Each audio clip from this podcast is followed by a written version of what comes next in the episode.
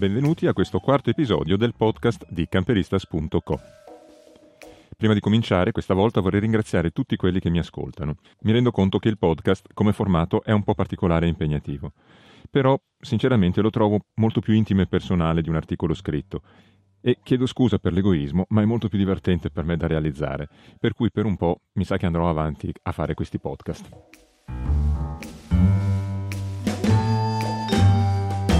Il primo argomento di questa settimana è il record assoluto per noi di permanenza in una città senza spostarci. Siamo infatti ormai da ben cinque settimane qui ad Edimburgo, senza usare mai una struttura esterna, anche perché l'unica possibilità sarebbero i campeggi, che però costano delle cifre assurde. Credo di averlo già detto, ma faccio un piccolo riepilogo. Eh, si parla di una trentina di sterline al giorno per tre persone e per di più, siccome sono anche posizionati in posti scomodissimi, sarebbe obbligatorio muoversi coi mezzi, che vuol dire come minimo altre 12 sterline al giorno per vai e vieni per tre persone, che lo rende insomma una cosa abbastanza assurda, 50 euro al giorno solo per, praticamente per dormire. Sì, lo so, non è normale fermarsi per così tanto in un posto, tantomeno in una città, e poi va anche un po' contro a quello che sarebbe in teoria la, la filosofia di un full timer. Però nel nostro caso è successo perché nostro figlio è venuto a studiare qua e pensavamo di dargli un appoggio fino a che non avesse trovato casa. E così una cosa che in teoria avrebbe dovuto essere molto semplice e, e veloce, invece si è dimostrata praticamente una grossa avventura. Il problema, che è risultato evidente, è che qui la richiesta di alloggi supera di molto l'offerta e questo crea chiaramente uno squilibrio enorme sul mercato, che porta a dei prezzi sproporzionati e anche al fatto che affittano anche corridoi come stanze ormai. Sta di fatto che è impossibile trovare una stanza a meno di 300 sterline al mese e i prezzi medi sono più vicini alle 400-450 sterline e stiamo parlando di una stanza, spesso anche una stanzetta, una stanzetta piccolissima in un appartamento condiviso con magari altre 3, 4, 5 persone. Insomma, è una situazione abbastanza, abbastanza difficile.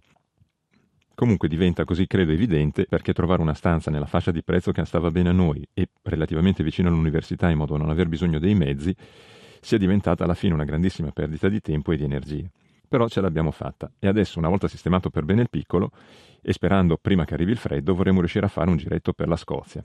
E poi verso metà di novembre cominceremo probabilmente la discesa verso i climi più caldi. Grecia o Spagna? Non abbiamo ancora deciso, adesso è ancora una questione in sospeso. Comunque, insomma, per il momento passeremo la manica e ci sposteremo verso la Francia e poi decideremo se andare a destra o a sinistra.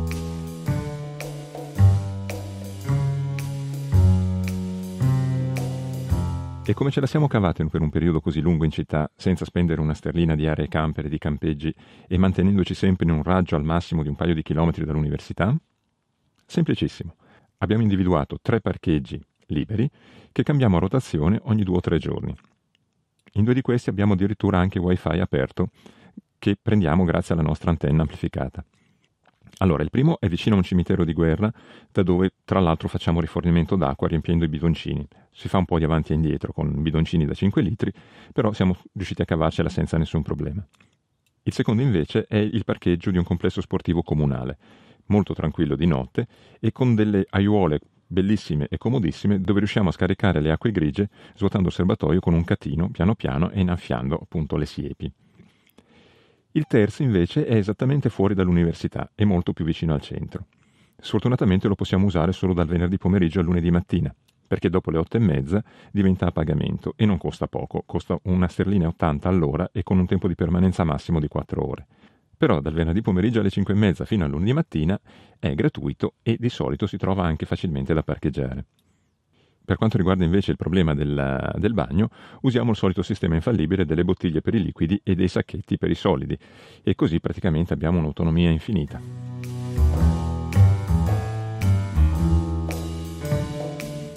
Il vero miracolo però è stato il pannello solare, che contro tutte le aspettative è riuscito a mantenere la batteria dei servizi in carica anche con il limitatissimo sole scozzese, il che è tutto dire.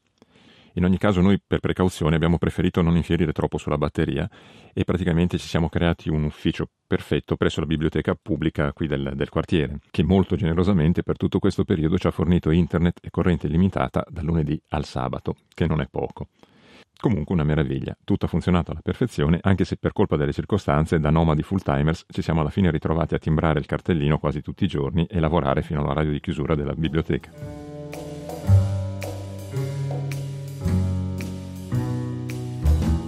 La cosa che invece è risultata relativamente difficile è stata quella di trovare una lavanderia automatica. Sembra strano, è sembrato molto strano anche a noi, però con tutto che è una città studentesca e in teoria insomma, dovrebbero essersene una ogni, ogni due isolati, invece no, qui le lavanderie automatiche non esistono, non sanno cosa sono o non vogliono saperlo siamo riusciti a individuarne una soltanto che si trova vicino a High Market, abbastanza centrale, che tra l'altro non è neanche molto comodo andarci con la macchina, però anche questa ha dentro del personale che cerca di farti pressione per farti pagare il servizio, perché ti offrono anche il servizio. Perciò è una lavanderia a gettoni, però con un servizio annesso. È un servizio che costa 8 sterline, non costa poco. Sta di fatto che noi abbiamo resistito a questa pressione, abbiamo insistito a far tutto da soli e alla fine ce la siamo cavata con 4 eh, sterline e 60 per la lavatrice per i 6 kg più 50 centesimi per il detersivo che non abbiamo pensato di portarci e è stata una ladrata perché per mezzo cucchiaino di detersivo ho fatto pagare 50 centesimi, 50 pence e in più una sterlina per l'asciugatura che comunque ha funzionato benissimo, è la prima volta che un'asciugatrice ha funzionato così bene in quest'anno che, di esperienza. In ogni caso, ok, nessun problema, ce la siamo cavata benissimo, alla fine è costato anche meno di altre lavanderie. L'unica cosa è che la prossima volta ci portiamo sicuramente dietro anche il detersivo.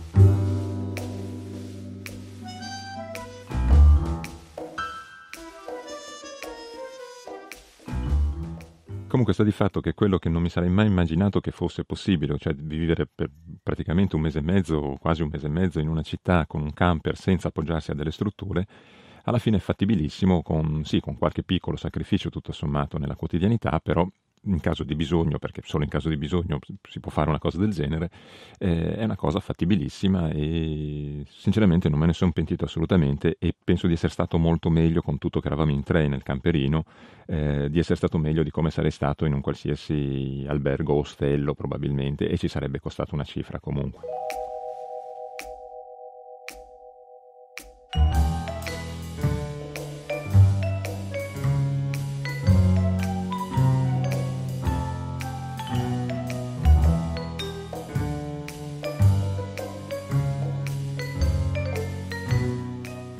Invece, per uscire dalla routine della biblioteca e alla faccia del brutto tempo scozzese, sono andato a visitare il National Museum of Scotland.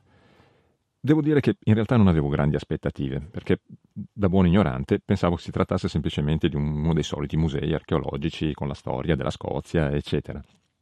E devo anche dire che di archeologia ho fatto un po' indigestione in questi ultimi anni, perciò non mi mancava poi molto. Però ero veramente stufo di stare chiuso in biblioteca e perciò mi sono detto cos'hai da perdere? Tanto più che è gratuito, insomma, si sa, qui in Scozia la maggior parte dei musei sono gratuiti. Così anche se non molto convinto, alla fine ho detto ok, ci vado, faccio un giro, non si sa mai.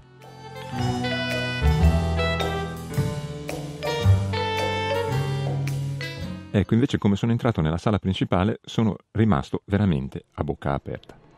Cioè, il primo pensiero che mi è passato per la testa è stato qui da dove comincio e quando mai finirò di vedere qua dentro tutto quello che c'è da vedere. A parte lo stabile, lo stabile è una cosa eccezionale, fuori dal comune e dall'esterno non ti puoi minimamente immaginare che cosa troverai all'interno come architettura e come stabile. E in più c'è il contenuto, cioè c'è veramente di tutto. Si parla di, dalla moda e design moderno fino all'arte orientale, la tecnologia è incredibile, copre praticamente tutti i campi con pezzi esposti che sono al limite del commovente, perlomeno per uno come me. Si parla, non so, c'è il primo computer della Apple che era messo in una valigia, che tra l'altro potete vedere nelle foto sul, sul blog. Ci sono i primi computer della Sinclair, lo ZX80 e lo Spectrum, che sono stati per me la, la, la storia praticamente della mia gioventù e poi si possono vedere l'evoluzione dei telefoni, della radio, della televisione e, e, un sacco di altre cose che hanno a che fare non solo con la tecnologia ma anche con uh, la scienza, con la medicina e praticamente davvero tocca quasi tutti i campi. Eh, ci sono delle sale invece che sono praticamente un museo di storia naturale dove sfortunatamente ci sono anche un sacco di animali imbalsamati che non è proprio il massimo da vedere secondo me però ci sono anche delle parti molto interessanti che hanno a che fare con uh, la preistoria, gli animali preistorici. L'altra cosa bella è che moltissime delle vetrine sono interattive o hanno dei, degli schermi dove vengono proiettati dei documentari o danno delle spiegazioni in più. Tra l'altro c'è una cosa molto carina, anche se abbastanza banale, che è una, una macchina che produce voce sintetica, eh, dove mi sono anche divertito, eh, anzi vi faccio sentire. Camp Ristus. Camp Ristus. Lo so, è una cavolata, però insomma è divertente. Di fatto penso che sia un posto divertentissimo per bambini e ragazzi di tutte le età e alla fine mi sono ritrovato a sentirmi un ragazzo anch'io lì dentro, schiacciare tutti i bottoncini e fare tutti gli esperimenti. È veramente una cosa divertente da non perdere assolutamente non solo perché è gratuito in questo caso, ma perché è veramente una cosa meravigliosa. Comunque immaginatevi, sono sette piani di esposizione di tutte le cose possibili e immaginabili, c'è dentro addirittura ci sono dentro delle sculture di, di Picasso che non c'entrano assolutamente niente con le macchine, con le biciclette con i treni. E la moda, la moda c'è una sala di vestiti che è meravigliosa. Insomma, assolutamente da vedere. Sono rimasto entusiasta, non mi succede molto spesso. Così, a dimostrazione del, di, appunto, di questo entusiasmo, vi faccio sentire un paio dei commenti eh, in diretta eh, registrati mentre facevo questa visita al museo. Qui ce n'è veramente per tutti, è, è eccezionale perdersi delle giornate qua dentro. E mentre cercavo l'ascensore per andare su al settimo piano, sul terrazzo, per godermi la vista e magari fare qualche bella foto, eh, ho scoperto che c'era un'ala nascosta, o perlomeno che non avevo scoperto io, dedicata alla storia scozzese e agli oggetti scozzesi. Bellissima anche questa.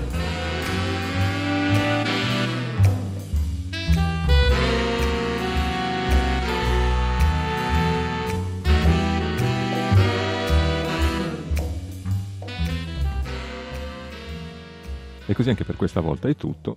E io adesso mi preparerò per andare a timbrare il mio cartellino in biblioteca, affrontando probabilmente una tempesta che vedo arrivare qui, con, c'è il cielo assolutamente nero. Spero di non avervi annoiato troppo. Alla prossima.